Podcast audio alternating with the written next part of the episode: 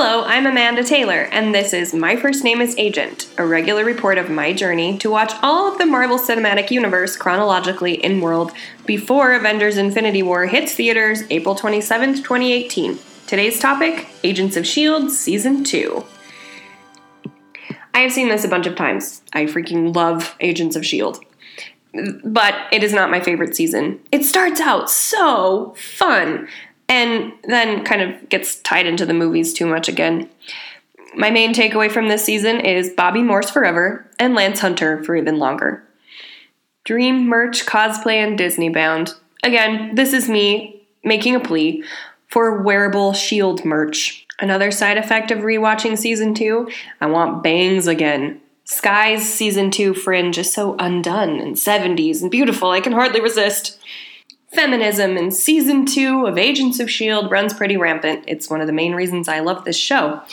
The new female characters this season include Jia Ying, Skye slash Daisy's mom, who turns out to be pure evil, which is fun, and Bobbi, whose first appearance elicited a very excited scream from me.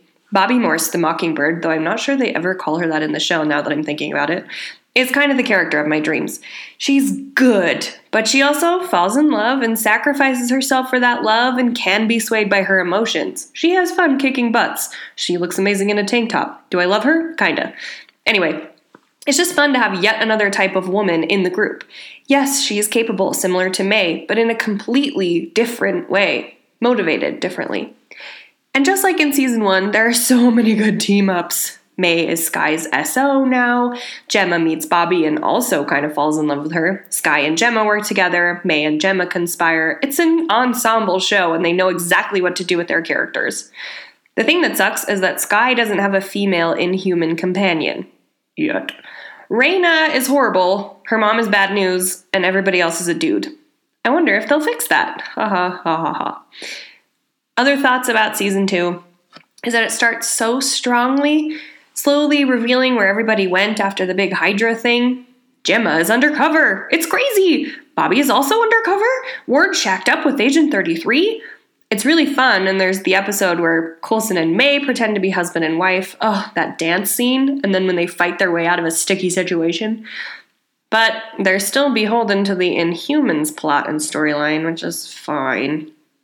It's honestly kind of boring. Powers are cool, I guess, and Chloe Bennet does a great job, and I actually would have hated this storyline if she wasn't doing such an incredible job giving it emotional depth. Season 2 tends to be just a little bit too wacky. Skye's dad's Mr. Hyde formula is probably the top of that list. It feels really convenient that there were two shields retconned into a storyline for season two because they wanted to explore what prejudice, and that had to be a bigger divide than just I am afraid of people with powers. I don't know, it didn't work for me.